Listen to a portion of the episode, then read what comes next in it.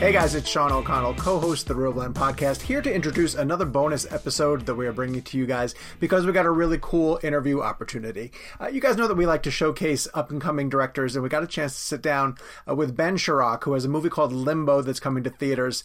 Uh, it'll be opening on April 30th. This one landed on our radar uh, because Focus Features picked it up, and it has two BAFTA nominations uh, and was a dry sort of offbeat comedy. So we definitely wanted to check it out and talk to Ben about his approach to filmmaking. Uh, once we got a chance to see the film, we were really intrigued by a lot of things in terms of like his decision to use different aspect ratios, uh, his approach to comedy, the way that he kind of edited his film, uh, to look for comedic elements, and of course, getting into major film festivals uh, like Cannes and Toronto, and then having to endure uh, not going to them because of a pandemic. So I think this is a really great conversation you guys should enjoy. This is Ben Sharrock, the director of Limbo. Hey Ben, how are you? Hi, good, good. How are you? I'm good. Thanks so much for taking the time. I really appreciate No, it. How's the day you. going so far? Pretty good. Good. Yeah, good, good, good. Lots of in, lots of interviews. It's and it's where I'm in Edinburgh, so it's kind of it's it's later here. But I feel like I it's all going know.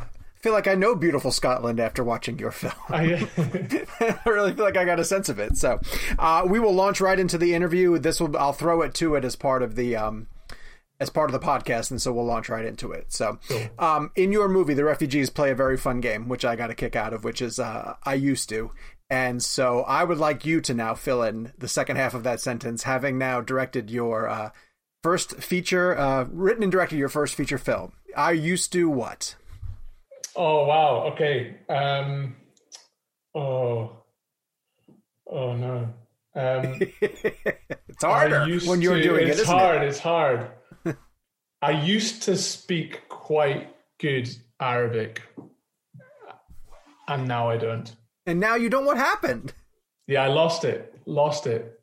Just too many years not using it. And, you know, it's like languages, they just go. You know, you work so hard to learn a language, and then if you don't use it, it just goes. Can you tell me why you were using it in the first place?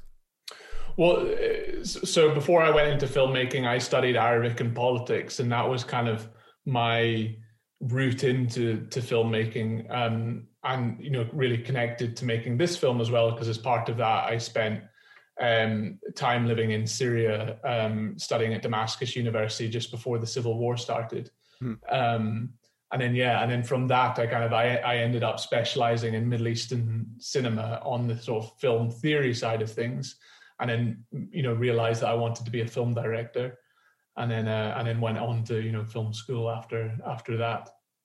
See, Ben, I hope you get back into the language side of it now. I hope that in your free time you start to pick it back up again. Yeah, I got Um, to use some of it in Limbo, which was good. I would love for you to elaborate on um, some of your comedic influences and how they uh, shaped you as you were not just writing this screenplay, um, but also as you were directing it. I think it's it's. Um, I mean, it goes back again. It actually goes back to that sort of final year of of my Arabic and politics studies when I came across when I was studying Middle Eastern cinema. I came across two films in quite quick succession, which were the band's uh, "Visit" by Eran Kolirin and "The Time That Remains" by Elias Suleiman, and those were really the two films that kind of made me want to be a film director. And I think what stood out to me was that their use of kind of humor and absurd, and particularly kind of absurdist humor, but when dealing with quite kind of uh, serious subject matter. Um, and I just, I just, it just kind of blew me away and kind of, cha- you know, their filmmaking changed my understanding of of what cinema could be. Um, and then I followed that up, and and I think since then, but I also felt that it was something that was sort of within me. It was like I understood that humor, I understood that that way of making films. It was kind of the way that I would see scenes when I would write them, or that that would be the sort of humor that would naturally come out in my writing, Right. not necessarily kind of verbally, but when I'm kind of imagining um, things i- i- i- in that way. Um, so yeah, I would say those two were kind of big, big, big influences to me early on. Well, to that end, um, the humor in your film, it's not like set up, set up, punchline. You know, uh, unless it's visual, there are some visual punchlines that actually happen yeah. in it. So, what did the film teach you about um, editing for comedy and how to get a good laugh out of uh, the pacing of a scene? I think it's uh, it's a good question. I mean, I think it's it's kind of you know it's interesting because it's also it's a, it's a very particular type of comedy. It's a very particular type of of humor, and it has this sort of obviously it's kind of this absurdist element to it and, and the kind of deadpan humor and it's quite observational um, but it's also kind of not necessarily hitting it, I mean, maybe it's where the kind of the word i guess offbeat comes from in that mm. you're deliberately trying to be offbeat you're not kind of hitting those the expected comedy marks. And that was kind of int- you know interesting to kind of explore that as well is that you're sort of not you're you're positioning the audience in a way that they're they're engaging with the film in a different way that they're, they're, you're not landing the joke when they're expecting it to. You're maybe right. pushing it a little bit further or making it a little bit longer because that's also tying into the characters on screen and their experience of being in limbo well, yeah, sure, and not to not to drill down on this, but I think it's really important to the atmosphere of the film. Um, how is that coaching your actors to get it? Did they get it pretty early on, or was it something you really worked on on like day of? We, I mean, we so we had a really good rehearsal period, and you know, we had also a really thorough audition process before that. So even from the point of the auditions, we were kind of you know putting the, the, the actors through their paces, and even you know with with the character of Farhad, for example you know, he went. Vikash went through quite a lot of rounds of auditions, and actually, in a, in a sort of later stage, we brought him in to do a half-hour improvised interview in character. Oh wow! Um, to you know, to, and he, you know, to really sort of like so and i think that that's part of that style of performance as well is that the actors really have to own that style of performance that it's not something that feels like they're performing. They have to really be that kind of deadpan or be you know deliver um, dialogue in, in in that kind of way and and that being sort of becoming part of them. Um, so yeah but we you know we had a really good rehearsal process um, and we you know we worked we worked very closely. We kind of built a really relationships of trust with with the actors, and we we were then you know on a remote Scottish island for six weeks shooting. So fortunately, we all got on really well, and it was just a really sort of open, collaborative relationship where we were all working towards the same the same vision, uh, with them really understanding what you know I was trying to achieve as as, as the writer and the director. Mm, that's awesome. I hope you always get that type of rehearsal period because I think it's it's super important and not always afforded. Essential. So that's that's great that you got it. Um, I want to geek out a bit about aspect ratio choices. Um, I, I think I think you're using a one three three to one. It's it's becoming a very popular format recently. Robin Wright used something very similar to it. Uh, obviously, Zack Snyder is getting a ton of attention for doing Justice League that way. Why did it work for Limbo? Why did you choose it for your film? Yeah, there was there's two reasons, and and it's also kind of related to sort of how that the, the aspect ratio opens out as well, and and you know, kind of when we're thinking about the cinematic language of the film, it's always thinking about that from the point of view of of Omar, but also thinking about it from the audience's perspective. It's how the audience are seeing the characters and experiencing the characters' experience on screen. So the academy aspect ratio to have that part of the reasoning for that was to create the feeling of um, Omar and, and, and the other characters being trapped on the island, this feeling of the sort of frame closing in on them and that kind of feeling of claustrophobia. Mm. Um, but then also it's about how we as the audience are seeing the, are seeing the refugees. So we're deliberately um, framing the the floor and the ceiling in shot, and it's in the Academy aspect ratio. So we're literally putting the refugee characters in a box, and oh, that's sort of how we as the audience are looking at refugees. We're constantly putting in them in the bo- in this box, which is this sort of process of othering. This episode of ReelBlend is brought to you by Marvel Strike Force. Marvel Strike Force is a mobile squad RPG that allows you to battle with your favorite team of superheroes and supervillains in a fight to save the universe against threats like Doctor Doom and Apocalypse. Power up your favorite characters and build a team to complete missions, unlock gear and other resources, and even challenge other players in PvP modes such as Alliance War and Arena. New ways to battle with your roster are released regularly, and the meta is constantly evolving. And now you can sign on for Marvel Strike Force's new Deadpool Anniversary event in order to receive a generous gift containing character shards, an anniversary diamond orb, gear, and other great items. Better yet, each week during the Deadpool anniversary, players can complete events and receive even more special rewards and skins. If you want to get in on all the fun of Marvel Strike Force, be sure to use our promo code MAXPOOL, that's M A X P O O L, and thank you to Marvel Strike Force for supporting the show. That's a fascinating way to approach it too, because I, I, personally I thought it was one, an experience or a choice just to be able to capture as much of the countryside as you could, because I honestly think that Scotland and the landscapes itself that the characters find themselves in is as much of a character as just about anybody else that you wrote as well too, and the aspect uh, allows it to sort of get that point. And there are a lot of times too where you chose to really pull back pretty far and to show your characters um, almost getting lost in the atmosphere that they're in. And so I just wanted to ask you personally, like, what do you consider, or what what do you want your camera to be uh, in the types of films that you choose? What, what is your relationship with the camera, and where where it is in the action where you place it? It's a good question. I mean, I kind of see.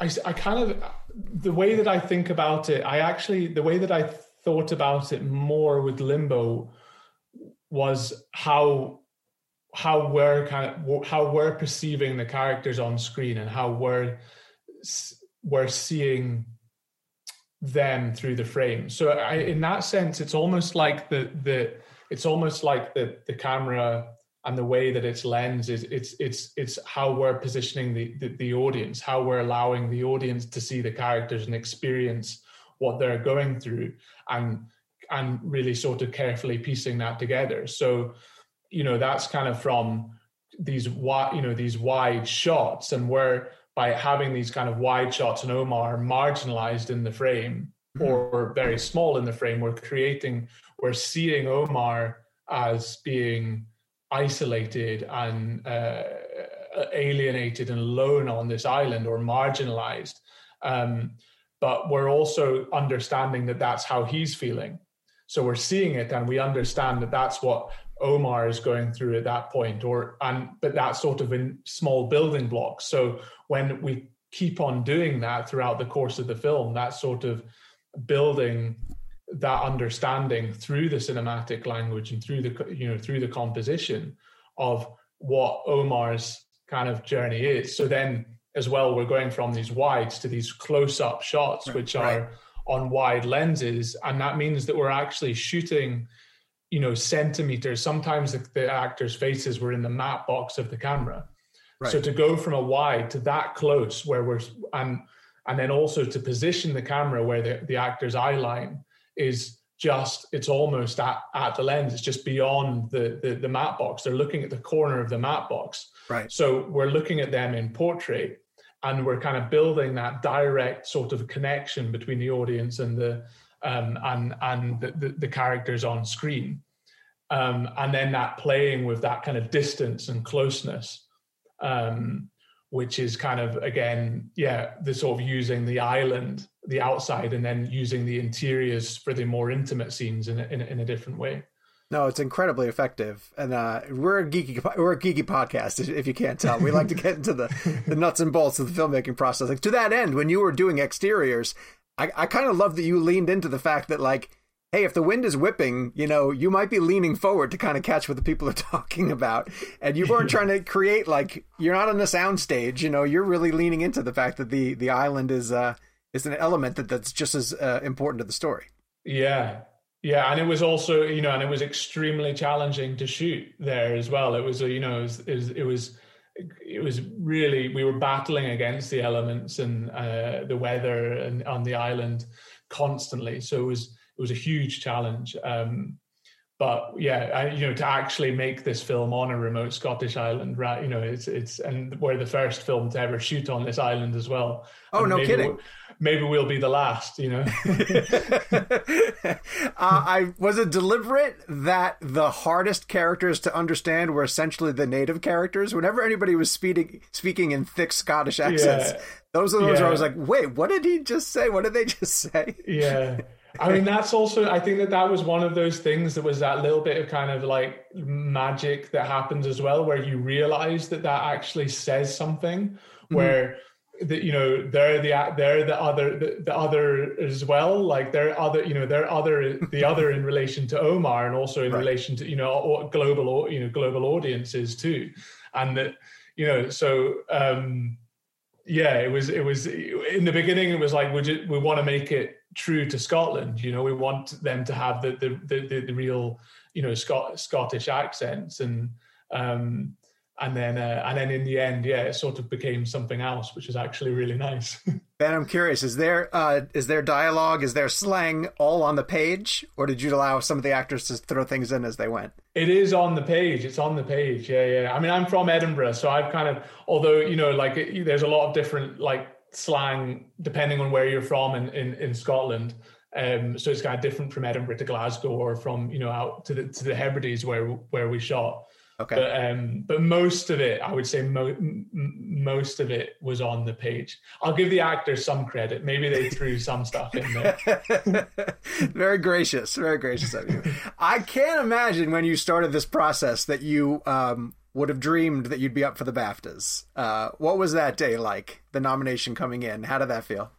Oh, it was incredible. It was amazing. I mean, I couldn't watch it actually. I, I sort of they they did the, the live stream where they made the they, they announced the nominations and I actually couldn't face watching it because it was just too sort of nerve wracking because I think we've also been on quite a long road with this film because of the pandemic and Mm. you kind of have these ups and downs and like I, you know it was like we got you know when you first you get your premiere you know we got the Cannes selection and that for me was this huge moment and it was almost like eh, the, the the tension building up to that. And it was sort of it was a similar thing with the BAFTAs where you're just so tense because you want the nomination so so badly but you so I, I yeah I actually took the dog out for a walk um, and listened to a podcast on fitness to take my mind off it uh, and then I just waited for my uh, wife, who's also the producer of the film, to to to call me to let you know, let let me know if we we got the nominations or not. That's funny that you mentioned that too about like Cannes and, and TIFF, you know, these places where in a normal world you'd have been able to go and watch it with a festival audience. It's a little bit bittersweet that, that it happened at this time when, when the film couldn't enjoy that run. Yeah, exactly. I mean, it's you know, Cannes and TIFF, uh, you know, it's, they're huge ambitions for, for, for me as a as a filmmaker to, to have the film at those festivals. So to get in is this kind of incredible thing, um, and you know, such an honor. Uh, but then to not go and kind of experience it and experience the you know the red carpet and, and watch the film of the audiences there, you know, is you know is definitely definitely bittersweet. That's okay. Something else to aspire to with the next one, essentially. Yeah. um, I'll get you out of here in this last one. One of the things I loved about the film too is the way that it weaves pop culture references in. Um, but they're not pop culture references in the way that they'll date the film. Uh, they're timeless. You you know you mentioned Jerry Maguire and uh, roles like that, and of course uh, the Ross and Rachel on a break debate. Why is that debate? Why is that topic so? Uh, why does it strike such a chord with people of our generation? We love talking about that that story arc on Friends. I think you know. I think it's the, it's the thing that is uh, it just it's so multi generational, right? Like I think that you know I have cousins that are 16, 16 and eighteen, and they've watched all of Friends, and like you know they know everything about it, and it's like you know I was watching Friends when I was sixteen to eighteen, or I think, and yeah so it's so it's something that's multi-generation but also global. You know i've traveled all over the world and and and, and everyone knows friends and everyone knows the relationship between ross and rachel and us you know. It just comes up in conversation where are they on a break. You know i was in syria people are talking about whether Ross and Rachel are on a break. I can't imagine even the people who were like the showrunners on the television show at that time knew the longevity yeah. that, that that conversation would have. But man, I'm telling you, you're like you said, it's global. It's everywhere at this point. So. Uh, ben, I appreciate all your time, man. Honestly, continued success with the film, and uh, I can't wait to see what you do next. I appreciate you joining ReelBlend. Thank you so much. Pleasure talking to you. We want to thank Focus Features for giving us time with Ben, and of course, thank Ben for stopping by the show. Uh, it's an intriguing movie. I definitely want you guys to check it out. It reminds me a little bit of, and while I'm not trying to lump his comedy into this type of style, but if you like Wes Anderson uh, and the offbeat way that he delivers very dry, uh, very dry comedy, very dry humor that's sort of uh, visually driven and also paced in a specific way. I think you're going to understand uh, why Limbo sort of checks those boxes and hit me on that level. Again, you can look for the movie in theaters on April 30th, and we should have a review on the full ReelBlend show uh, very quickly. So make sure if you're on our YouTube page right now, you hit subscribe and turn on your notifications. And if you're listening to us where you get your podcast needs met, make sure that you follow along for ReelBlend for the latest content from the show. Everybody in your crew identifies as either Big Mac Burger, McNuggets, or McCrispy Sandwich, but you're the filet fish Sandwich all day. That crispy fish, that savory tartar sauce, that melty cheese, that pillowy bun. Yeah, you get it every time. And if you love the filet of fish, right now you can catch two of the classics you love for just $6. Limited time only. Price and participation may vary. Cannot be combined with any other offer. Single item at regular price. Ba da ba ba ba.